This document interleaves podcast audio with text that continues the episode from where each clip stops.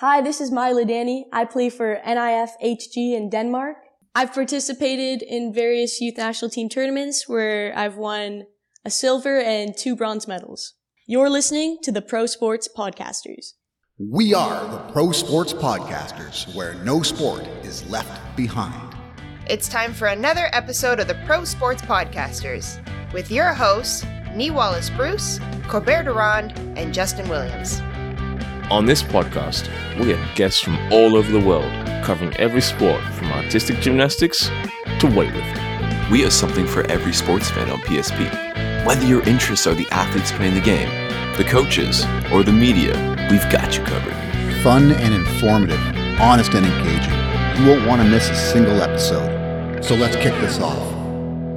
Welcome back to the Pro Sports Podcasters. I'm your host, Nee Wallace Bruce, and I am joined by Mr. Corbett Durand, aka Kobe.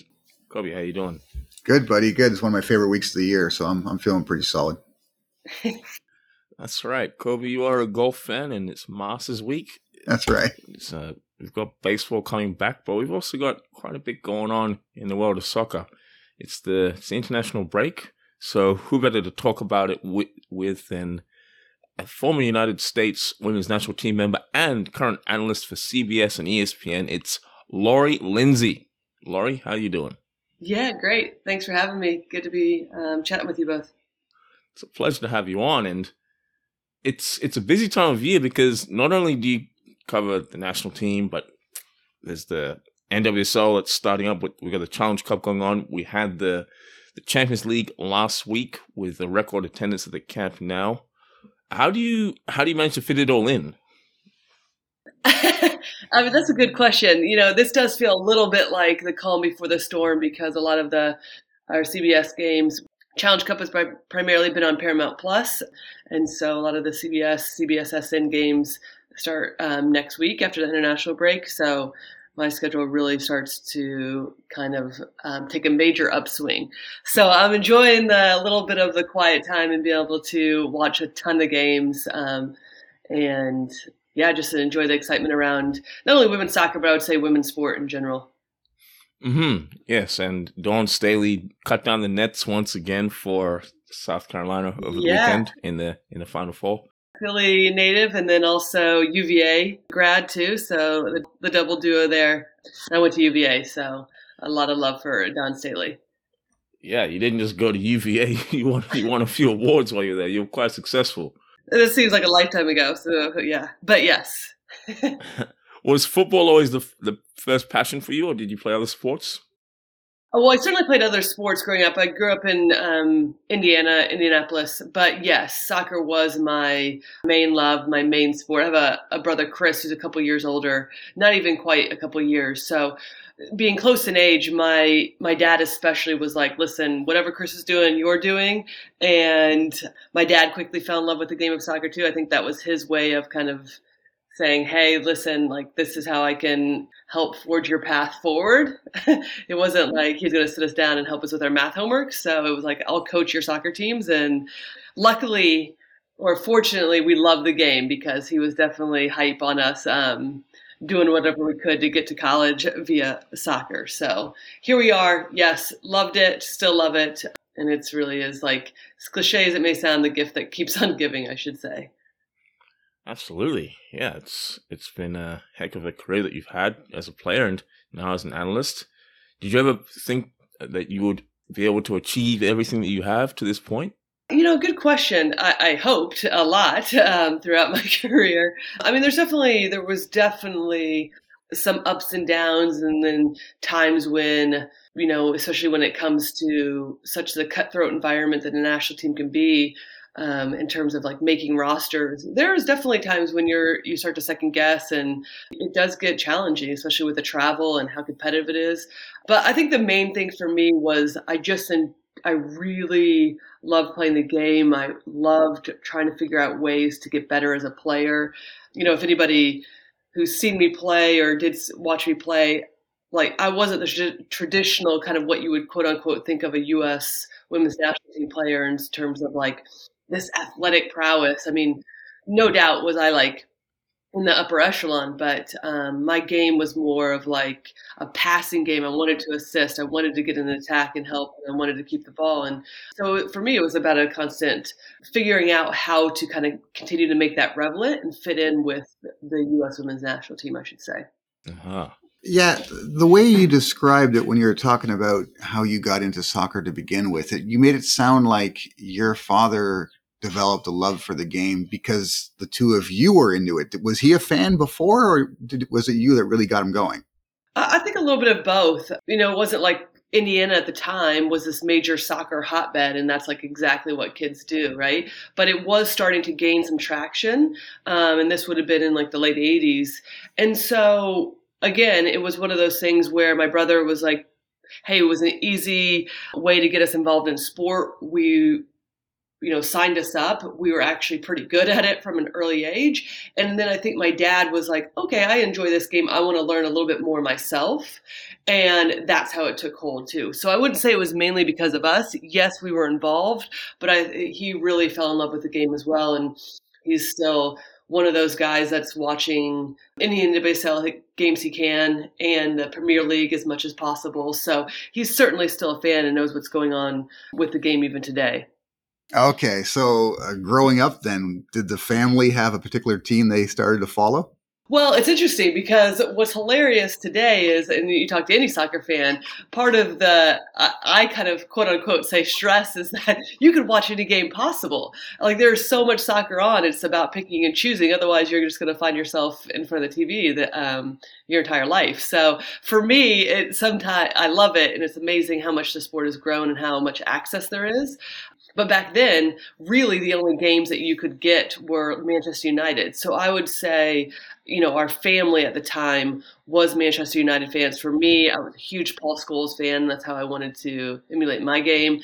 And, but that is, you know, not the case anymore. I wouldn't say that. Um, Manchester United is our favorite team. My brother's certainly a Liverpool fan, and I have swayed a little bit. I wouldn't say I have a huge a team that I follow. I, I follow quite frequently, but I just don't have a team that I actually follow. Okay, no, that's fair. I'm I'm not a Manchester United fan, so that's good to hear. yeah, I'm not either anymore. I mean, I think there's quite a few of us out there that are like that. So exactly. I'm also not a Manchester United fan, so we can continue the interview. So it's good. I thought we were gonna have to cut it off, but no, I'm happy.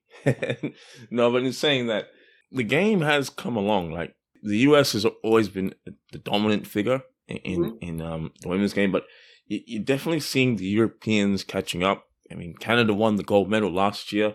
Kobe will happily remind you of that. it's the, the rest of the world is starting to catch up, and that's that's going to be a good thing, right?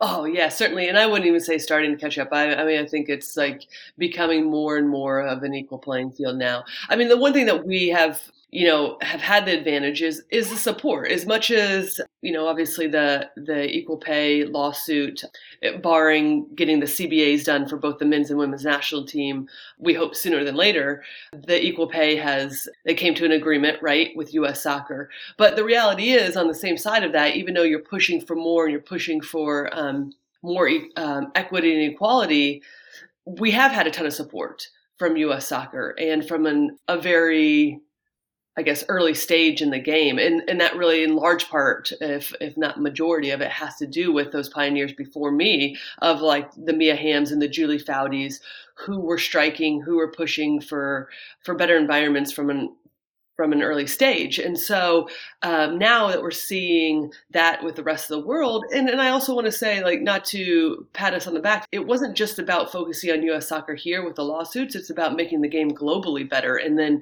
allowing for other players in other countries to be able to speak up to their federations and, and fight for equity. So we're seeing that come to fruition.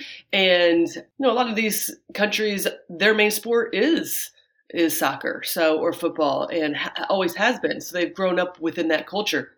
So, really, for a lot of these um, countries, it was just about getting the support. And um, while we still have a, a, long ways to go, you're really seeing some of what just limited support can look like as the game is just, I think, bursting at the seams and the level of play. And, and to your point, the fact that, like, yeah, I mean, the days of us just blowing out teams, 10 0, I think, you know, barring some of the federations that are still continuing to grow, are, are gone because the, the the playing field is much more even. Mm-hmm. And I know it's probably a it's probably a sore point for yourself, but I got to talk about 2011 because that was the the the, Jap- um, the Japanese team. They shocked the world. I remember because I was I lived in Asia Pacific. I was I was watching that final. It was a Monday. I think it was a Monday morning, mm-hmm. and the Japanese were not expected to win the final, but they, they came up against all odds because you were part of that squad. You, I mean, it was yourself, Rapinoe, Lloyd Morgan. This is this is like the golden generation. Tell us about that tournament, if you don't mind. Yeah, well, um, I love talking about this tournament because I think that that tournament, 2011 World Cup, really kind of set the tra- trajectory for women's football and really kind of has been able to sustain the momentum of where we are today. To your point, yes, the Japanese team was remarkable. I mean, led by Homare Sawa, who was a, a former teammate of mine, great person, unbelievable um, midfielder. And the team was just, I hated playing against them. They were so good. They were athletic in a different way than the, we were. They were so tidy with the ball and, you know, the backing of their, their country after the tsunami, they mm-hmm. were on a mission. And um, but to back up a little bit, prior to that 2011 World Cup, we played always playing these like kind of send off matches um, heading into a World Cup, and we played Mexico at Red Bull Arena um, right outside New York City, and and I think there's only about 5,000 fans there, and we were all like, okay, what is happening here? Because typically, in years past, you know, there'd been quite a bit of ebbs and flows for women's soccer, but every time there'd be a World Cup or Olympics there'd be a lot of like excitement generated prior to one of those big tournaments. And with only playing in front of 5,000 fans, I think a lot of us were like, uh, what is happening? Usually at this point in time, there's a lot of media coverage, people are excited, but that didn't seem to be the case. And then we head to Germany and get the tournament started. And then it was like a perfect storm because it was, I think it was basketball had just ended. They had just played the NBA playoffs um, or the championship. I think it was baseball was on strike and we're playing Brazil in the quarterfinal match that like has been heard and seen around the world of Abby Wambach scoring the header in the 120th mm. 20th plus minute, right, to tie the game, and then we go on to win. And so, and then that like just unleashed everything. And I always say that because prior to that, you know, there had been ups and downs, as I mentioned. But since then, I feel like that tournament really just elevated and kind of catapulted women's football to where it is today. And just in the fact that like the momentum hasn't stopped, that it, we have continued to grow uh, for the women's uh, in the U.S. as well for our women's national team, but worldwide is just took it to a whole nother level. And let alone too germany put on an amazing world cup. I think if you ask any parent that's been to a few different world cups that would be by far their favorite one is friends and family who attended because it was just dynamite. I mean germany really did, did, did such a good job. So yeah i mean that that world cup was unbelievable and heartbreaking at the same time with the loss against japan and the um, penalty kicks in the final but also nobody I'd rather lose to than the Japanese in, in that situation. Fair enough. And you talked about the hosts. We have a World Cup coming up next year in Australia and New Zealand. You played in the W League, so yep. we'll get into that later. But tell us what fans can enjoy when they head out to Australia and New Zealand for the World Cup. Oh goodness. Well, they can experience an unbelievable like two countries uh, with Australia and New Zealand. I, th- I really believe that this um, tournament could be the biggest women's sporting event we've ever seen. I think Australia and New Zealand will be incredibly prepared. I think it's um, simple travel within both countries. Yes, um, in terms of Australia and like the the land that it occupies is is much like the United States, but Mm-hmm. it's simple to get around from my experience, easy to get over to New Zealand as well, and then beautiful oceans, beautiful cities. I mean, it is going to be a spectacular event, and, and we're not even talking about the quality of play that I expect to see on the field. So, and and very welcoming Kiwis and Australians. So. I think it could be a very fan friendly, but also exceptional quality on the field for for the viewer as well. There we go. If only we could say the same about Qatar. I'm gonna leave it at that. yeah, I understand. Uh, so we had touched on how some of the other nations have significantly improved over the last, let's say, two decades. And I think a lot of that ironically ties back to the increased interest in soccer in general in the United States. And the reason I say that is because I think the the greatest advantage the United States have had historically when it comes to the women's game is the development through NCAA. Yeah. And now uh, the popularity of the sport has led teams. I think sp- when I think about, I think uh, specifically ACC, Yeah. uh, like like Duke, Virginia, uh, North Carolina. They, they're starting to recruit outside of the states. Yeah. So you now have the sort of American system of developing athletes becoming an international thing when it comes to the women's game. And then they bring that knowledge back to their home countries and the developments systems they have there. And it's kind of equalized the field to a certain degree. And I, I think it's just, it's good in general for the game. And I think we'll see the results of that in Australia. How do you feel?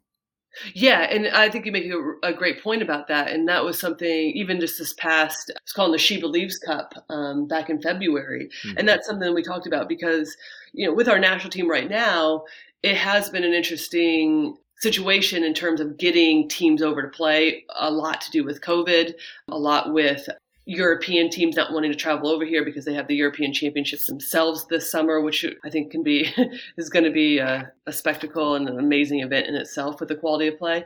So there has just been some trials and tribulations with getting you know some of the higher ranked teams. But one thing you're seeing is even with these teams that aren't maybe in the top ten, not necessarily always in the top twenty in the world with FIFA rankings, you're still seeing competitive teams because, to your point exactly, which is there's always a few players who've either grown up in the United States or have been recruited Mhm. by colleges to come over and play. And yes, they understand the physicality, they understand in a lot of ways.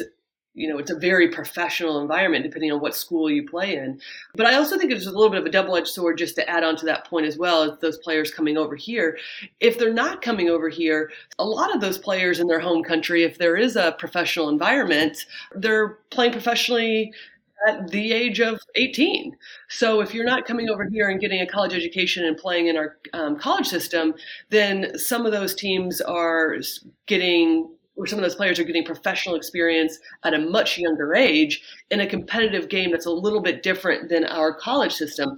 So then you have both that and um, you have professionals at a young age, and then you also have once those players are done filling, finishing up their college eligibility, also have that experience playing in the college ranks. If that makes sense. So now, all, now all of a sudden, you have some very in-depth knowledge of what it takes to play at the highest level and um, what it looks like to be in a professional environment from a young age. This episode is brought to you by Kettlebell Kickboxing Canada. Get into your best shape with their comprehensive programs. So sign up now to either their basic package or warrior package with the code PSPKB, all caps, for 15% off. Stay fit this winter with Kettlebell Kickboxing Canada. Uh, which teams do you think have made the greatest strides in the last couple of years? Um, good question. I, I mean, I think Canada's come a long way just in terms of where they have been. I mean, obviously, as you mentioned earlier on the show, winning the gold medal.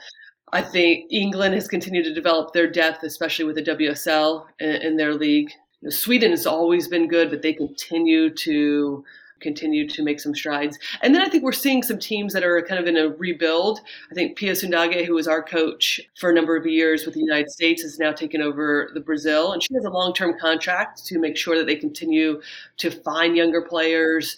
Tony Gustavsson, who was our assistant coach for a long time, is now the head coach of Australia. He's continuously bringing in young players, young talent to get them experience So, you know, Germany has had a little bit of a lag, but with just their infrastructure, I would expect them to continue to build momentum.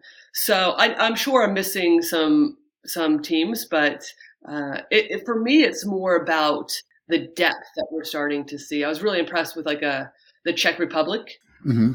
um, in the She Believes Cup defensively, and then had some really good ideas in the attack. And that's a team that you know they don't have the infrastructure in their in their home country, but a lot of them are playing professionally in Europe. At least half of their team, which compared to you know a handful of years ago would be none. So remarkable difference in just a handful of years in terms of their level of play and sophistication on the field. Okay, fair enough. So really, there's there's quite a few teams now that when we when we get to Australia, it's going to be quite the looking at the groups how they get developed. Up, it's going to be pretty amazing. Yeah, let me back up because I think the one that's significant that's going to be lights out too, and we'll see how they do in the European Championships this summer. But is Spain? I mean, Barcelona, right?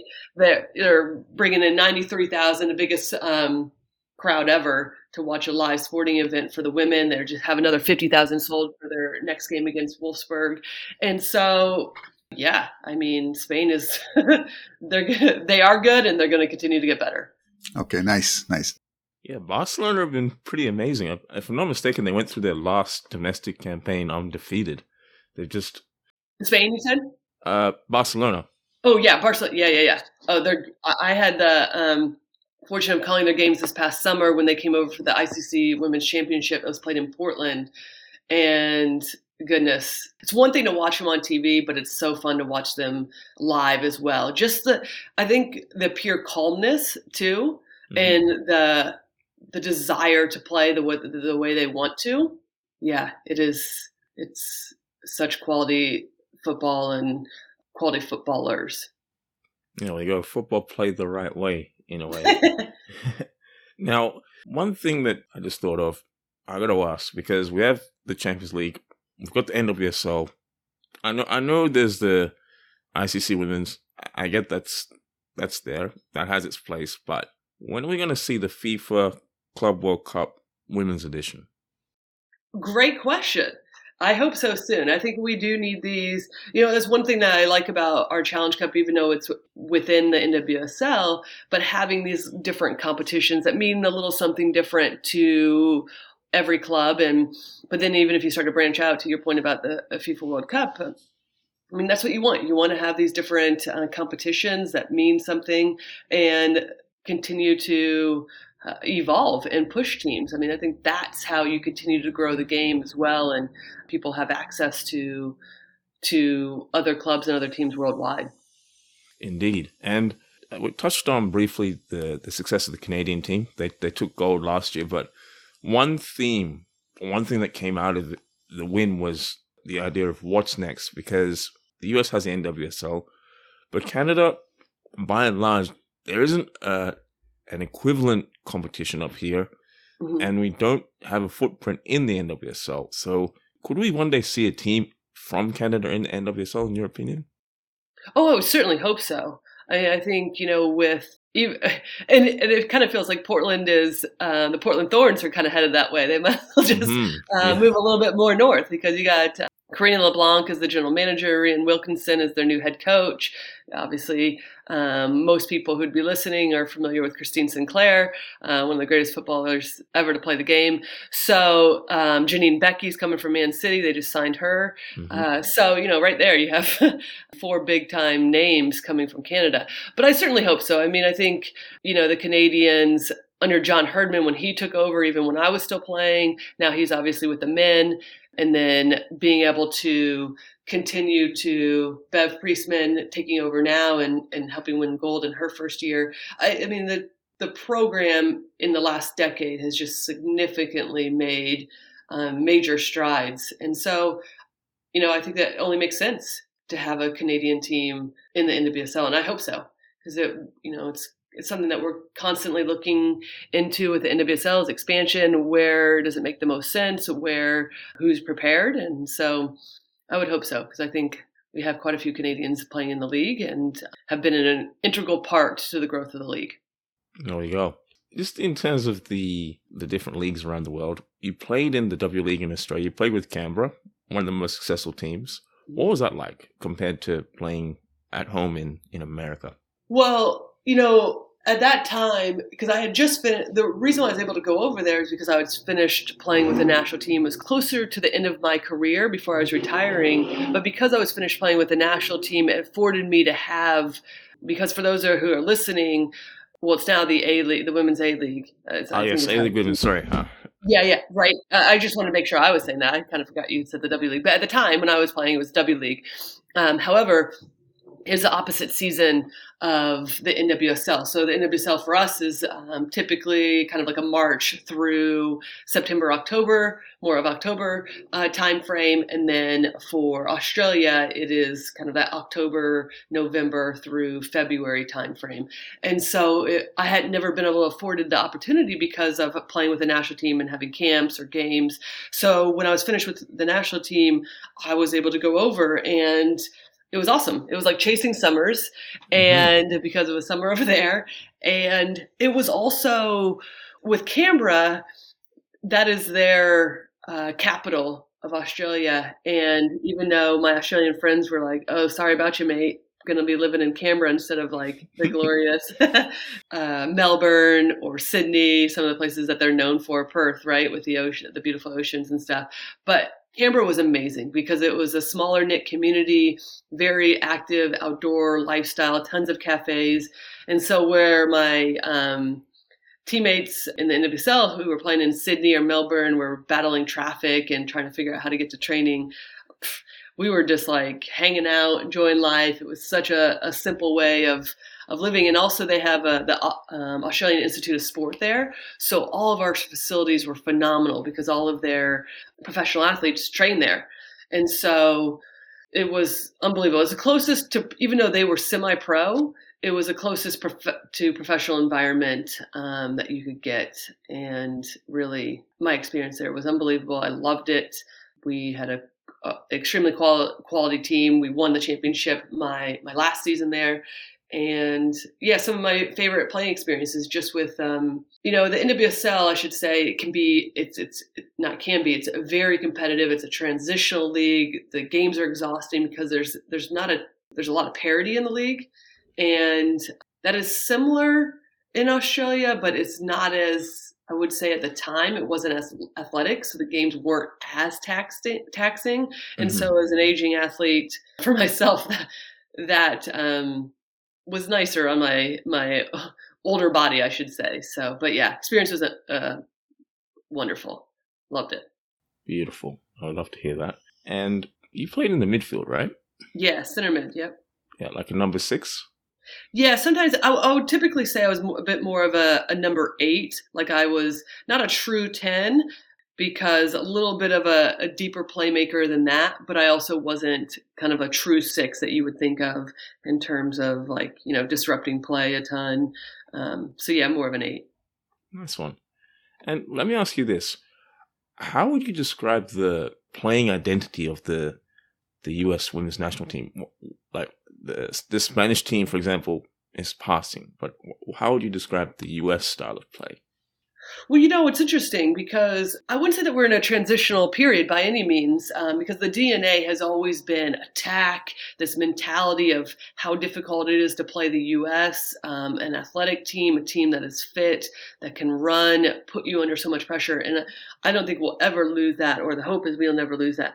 But now I think we're starting to see some different style play happening to come in depending on the opponent. I think, as I've mentioned a couple of times with the NWSL, it is very transitional. So a lot of times, you know, space will open up centrally. You'll have room to to look in behind for some of our forwards who can not only link up but also expose defenses or the opposition in behind as well with with pace and just the timing of their runs.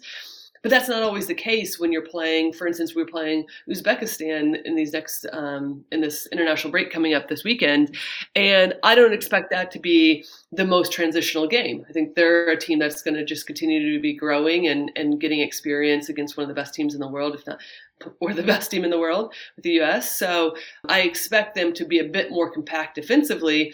So why I say about it in transition, it, we're a little bit of a transition area because how do you find success against those teams? And that is an ongoing conversation, I think, that Vlatko Andonovski is constantly having with the players because it, it looks very different than it does in the NWSL. So, how can you exploit teams that are compact defensively?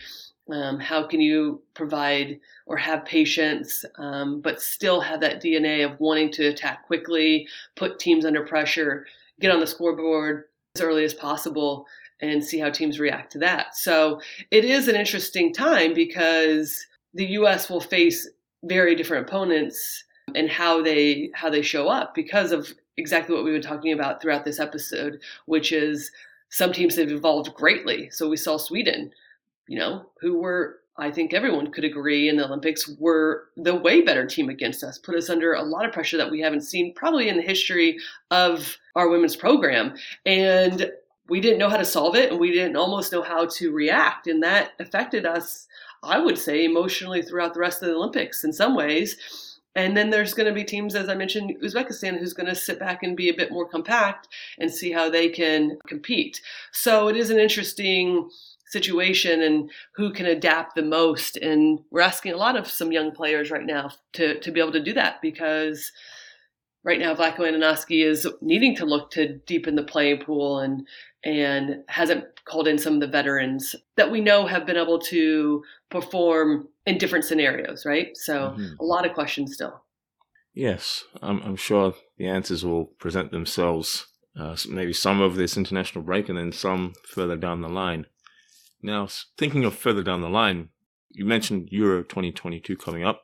Mm-hmm. I have to ask, as someone who's an analyst on ESPN, have you got a, a seat on the trip to England? Yes, that that is um, my understanding. So um, I'm pumped, and it, we're still hashing out all the details in terms of what the entire production of everything looks like. Um, but no doubt, going to be a phenomenal a phenomenal tournament. I mean, goodness, talk about um, a little glimpse into what even next summer's World Cup will look like. It's going to be Absolutely. great, some great soccer. So, whoever's listening, make sure you're turning, tuning in. There we go. It'll be on ESPN in the United States. It'll be on the BBC if you're in the UK, and other broadcasters around the world. Now, I'm going to ask can we get a prediction from you for Euro 2022? Ooh. uh, good one in terms of who's winning, I, you know, I might have to go with Spain. Right. I mean, I think it's going to be interesting because, uh, you know, Spain, potentially Netherlands.